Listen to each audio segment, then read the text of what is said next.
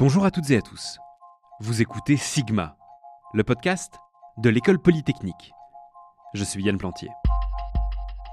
Aujourd'hui, une interview avec un entrepreneur. J'ai reçu à distance France Bojac, président fondateur de Sensom, une start-up qui conçoit des micro-capteurs médicaux. Il a obtenu le prix Jean-Louis Gérondeau Safran en 2013. Bonne écoute. Bonjour France Bojac, merci d'avoir accepté notre invitation. Bonjour. Vous êtes le président de Sensom, une entreprise d'ingénierie biomédicale. Alors, comme j'imagine que personne, quand il est petit, se dit quand je serai grand, je ferai de l'ingénierie biomédicale, je voulais commencer en vous demandant ce que vous vouliez faire quand vous étiez petit. C'est une excellente question. euh, et euh, ça, je peux vous dire très simplement. Depuis que j'avais 7 ans, moi, je voulais construire des vaisseaux spatials. Euh, et c'est euh, euh, c'est en fait c'était Star Wars qui m'a amené là-dessus. C'était l'année où j'ai vu regarder ça pour la première fois. Et donc toute ma vie, elle était vraiment construite pour aller vers vers l'espace. J'ai fait mes études aérospatiales en Allemagne, justement pour cette raison-là. Et c'est à la suite de ces études que en fait mon chemin m'a amené, au lieu d'aller vers l'espace, de regarder le corps. Euh, c'était à la suite de, de, de ces, euh, de études. Alors parlez-moi de ces études euh, dans le domaine de l'aérospatial alors. Comment vous avez étudié quoi particulièrement? Vous, vous avez fait quoi comme études Ça, ça s'est passé comment? En fait, en fait, si vous voulez, c'est vraiment c'est c'est des études de- d'ingénierie, mais, mais vraiment appliquées à l'aérospatiale. Et c'est et c'est en fait euh, vers la fin que je faisais, euh, j'ai fait une euh, une année en tant que en tant que Fulbright Scholar aux États-Unis, qui m'a amené aux États-Unis à la UC Davis où j'ai rencontré Abdul Barakat, qui lui-même était en train de, de transitionner de UC Davis à l'école polytechnique. Et c'est cette rencontre-là, en fait, qui m'a qui m'a vraiment fait dévier de, de, de l'idée de construire des vaisseaux spatiaux, euh, au moins pour le moment, euh, parce que c'est lui qui m'a convaincu qu'il y a plein, plein, plein euh, challenges à, découvrir justement en regardant le corps. J'ai fait une première, euh, j'ai fait un premier projet avec lui à UC Davis et à la suite de ce, projet, il m'a demandé si je voulais pas faire une, thèse sur des stents. Donc, c'est les stents étant un dispositif médical pour traiter des, crises cardiaques avec lui à l'école polytechnique. Euh, et c'est donc en 2010 euh, que je suis parti avec lui euh, de UC Davis pour venir à l'école polytechnique et faire ma thèse à l'école polytechnique sur des, des stents coronaires. Et c'est ça ce qui m'a ensuite amené vers, euh, vers Sensom aussi. et, et ça vous manque pas l'aérospatial vous, comptez y retourner dans, dans ces vaisseaux spatiaux à un moment ou un autre? Oui, de temps en temps, ça me manque. Euh, je suis, je suis activement tout ce qui se passe euh, avec SpaceX euh, et, autres, d'accord? Donc, c'est pas, c'est pas que Monsieur Musk que, que, je regarde, mais tout ce qui est spatial, c'est quand même, ça, ça, ça, reste proche de moi. Euh, et effectivement, mon idée, et à terme, je, je, je prévois pour moi-même, je suis encore jeune, hein, euh, c'est la première startup. Euh, et, euh, et je prévois d'autres et euh, certainement dans ma vie, j'aimerais bien faire euh, au moins une dans l'aérospatiale.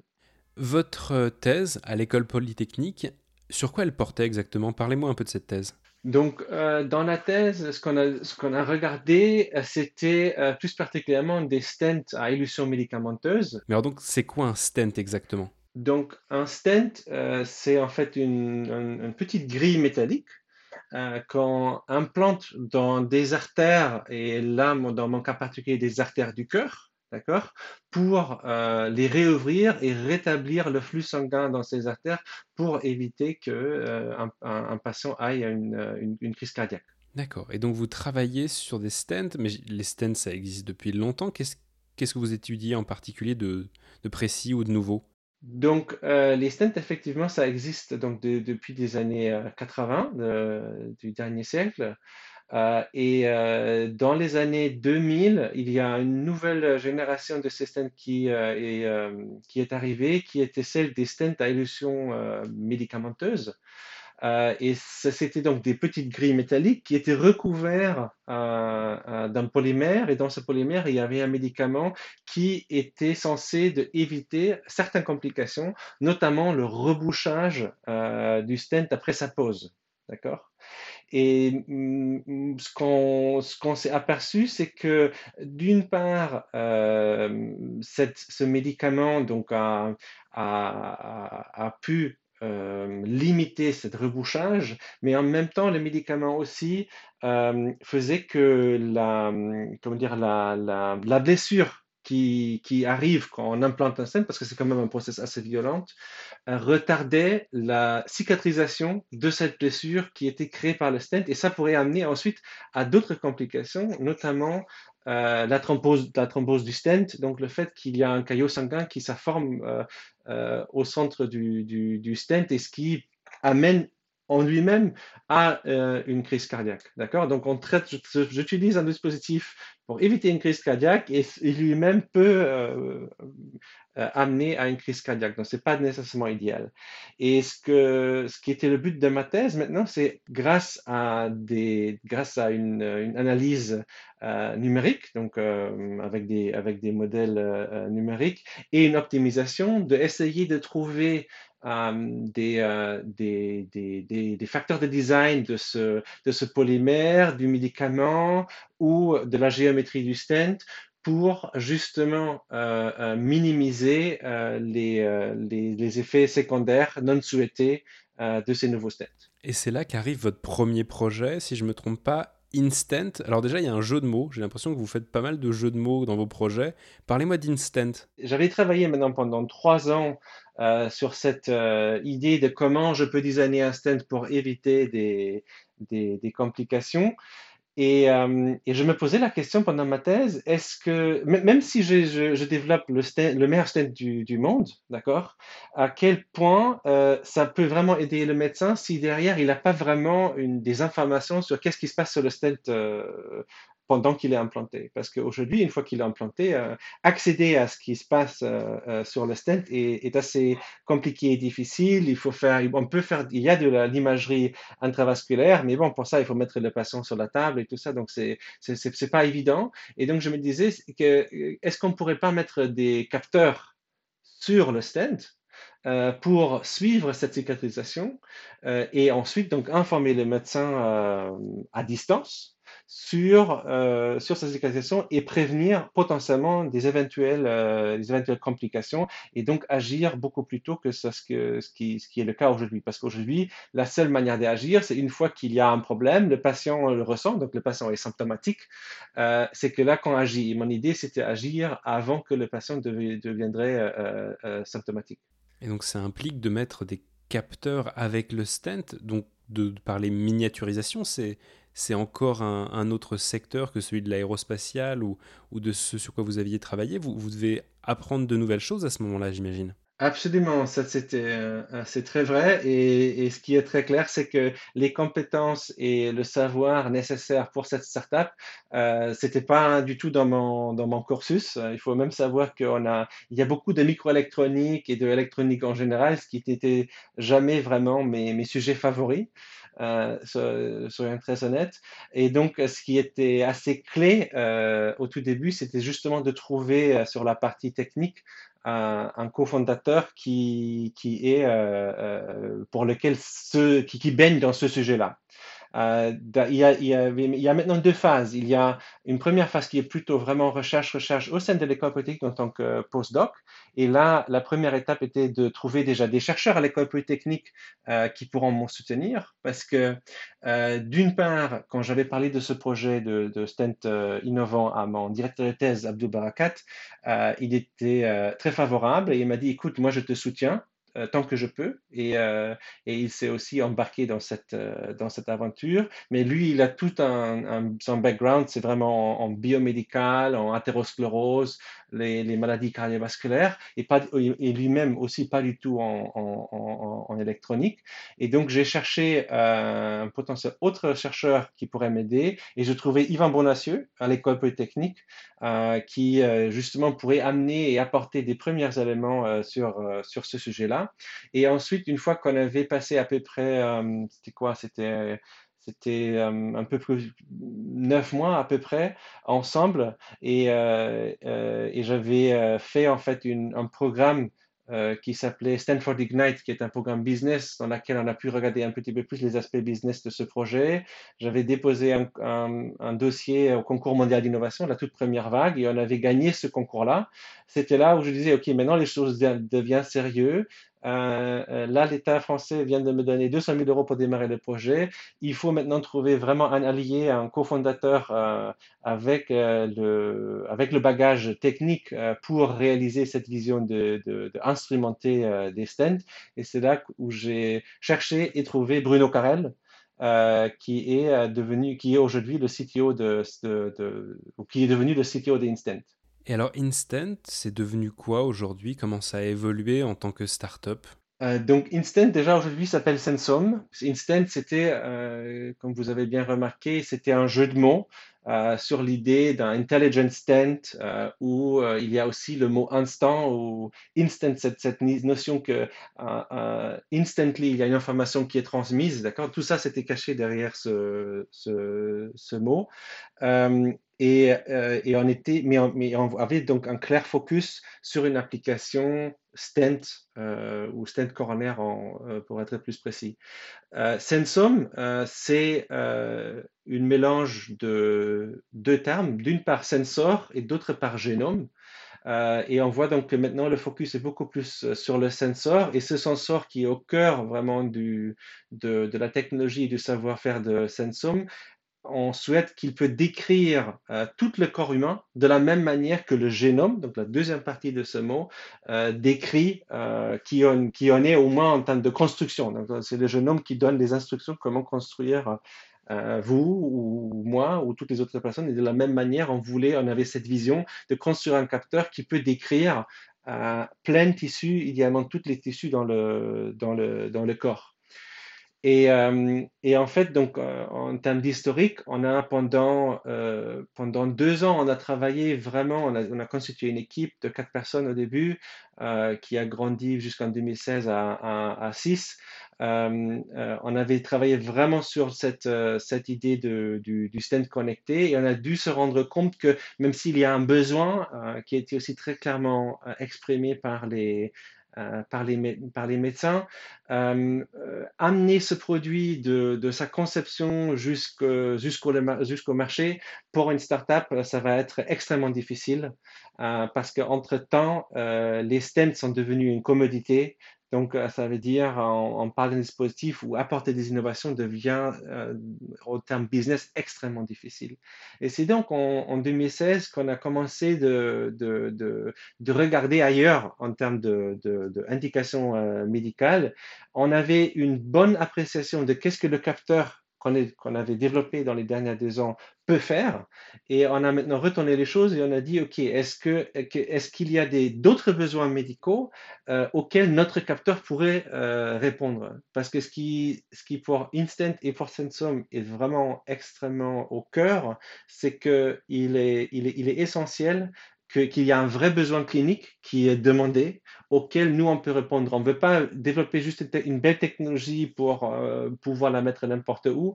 Il faut vraiment qu'il y ait d'abord un besoin et on regarde est-ce que nous, avec notre technologie, notre capteur, on peut y répondre. Et c'est donc là qu'arrive le troisième jeu de mots avec Clotilde, un nouvel outil est-ce que vous pouvez me parler de Clotilde? Oui, je peux vous parler de Clotilde. Euh, c'est euh, donc justement c'est l'indication qu'on a trouvée, c'était dans le traitement des AVC. Euh, et le traitement des AVC, ce qu'il faut comprendre, c'est que depuis 2014, il y a une véritable révolution qui se fait dans ce monde parce qu'on a, on a des nouveaux dispositifs médicaux maintenant qui s'appellent des dispositifs de thrombectomie mécanique qui permettent en fait de retirer euh, le caillot euh, qui bloque une artère et qui est à la base euh, d'un AVC. D'accord? Avant, ce qu'on faisait, on injectait un médicament en espérant que le caillot va se dissoudre. Et maintenant, grâce à ces dispositifs-là, on peut mécaniquement les retirer.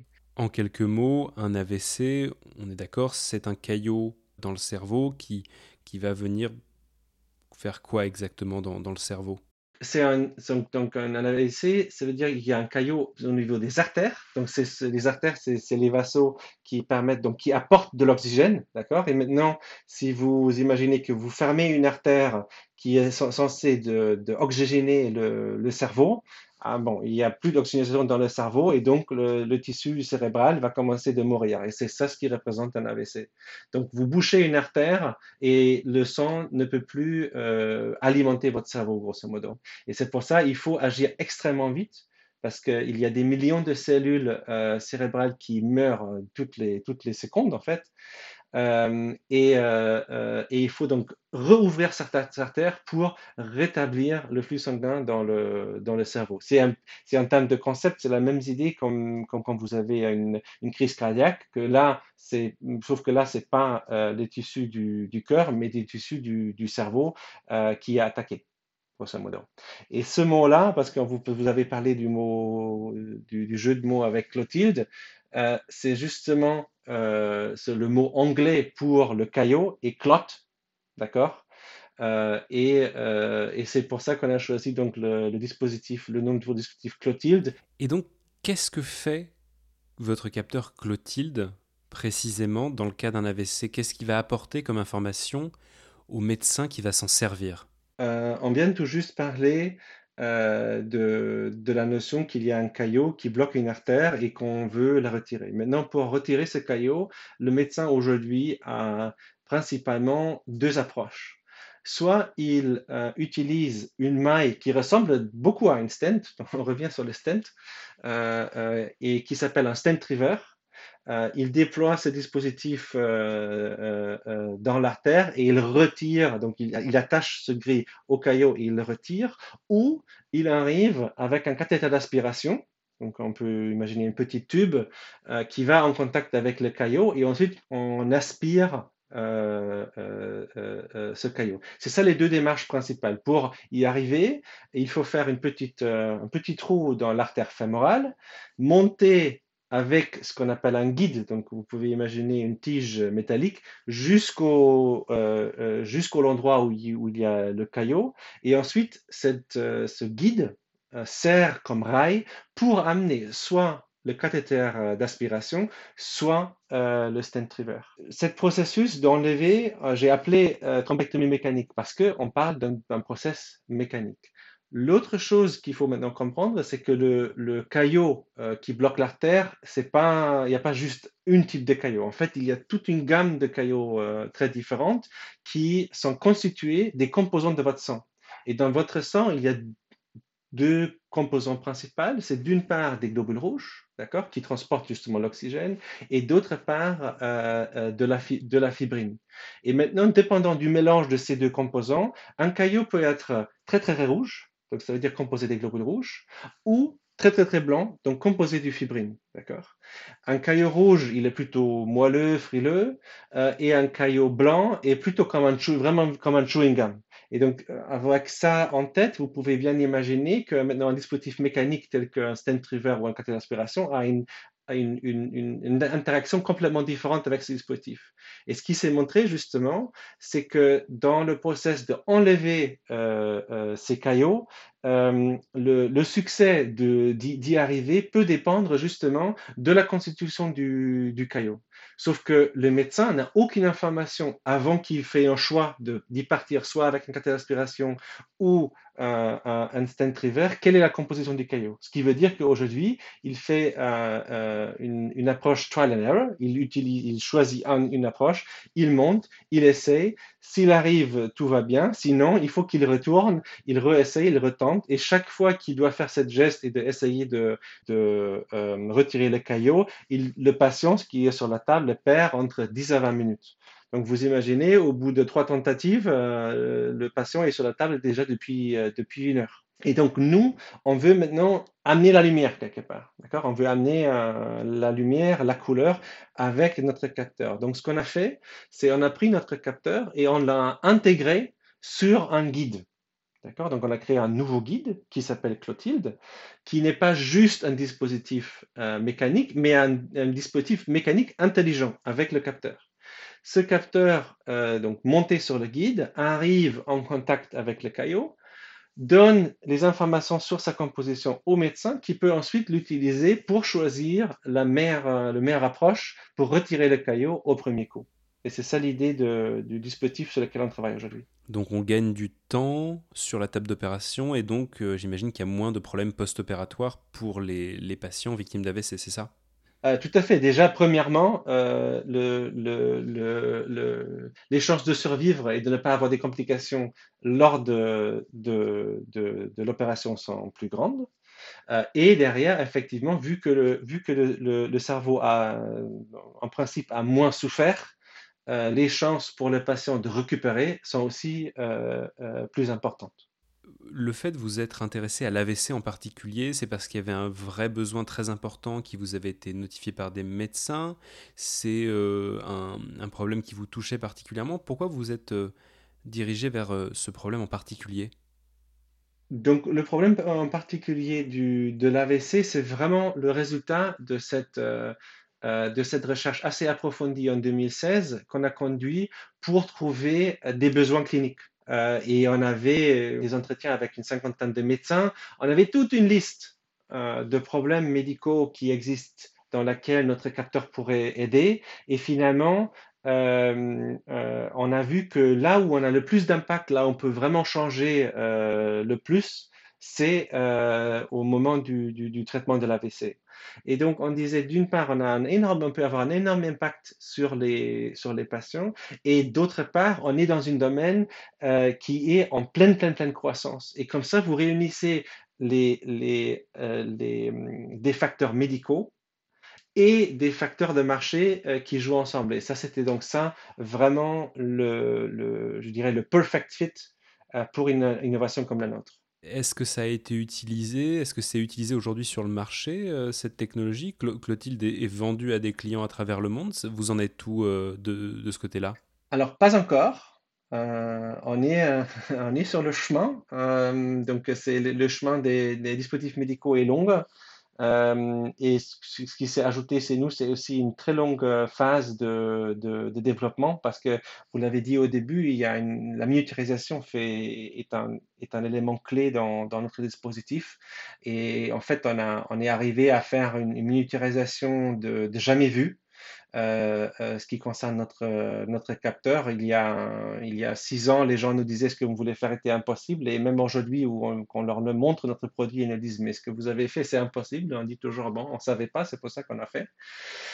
donc, il y avait une longue phase de, développement qui était en étroite collaboration avec l'école polytechnique. Euh, et maintenant, on est sur le chemin de, sur le chemin réglementaire. Donc euh, là, on, est en train de, de, de, de, faire la demande pour, la, pour faire la première utilisation clinique, donc sur l'homme, euh, qui démarrera début de l'année prochaine. Et on attend qu'il y aura une, une mise sur le marché grâce au marquage CE, qui est l'étape clé réglementairement pour pouvoir mettre un dispositif sur le marché européen en 2022. Qu'est-ce que on pourrait vous souhaiter pour la suite? Ce serait quoi le, futur idéal pour Sensum? Le futur idéal pour Sensum.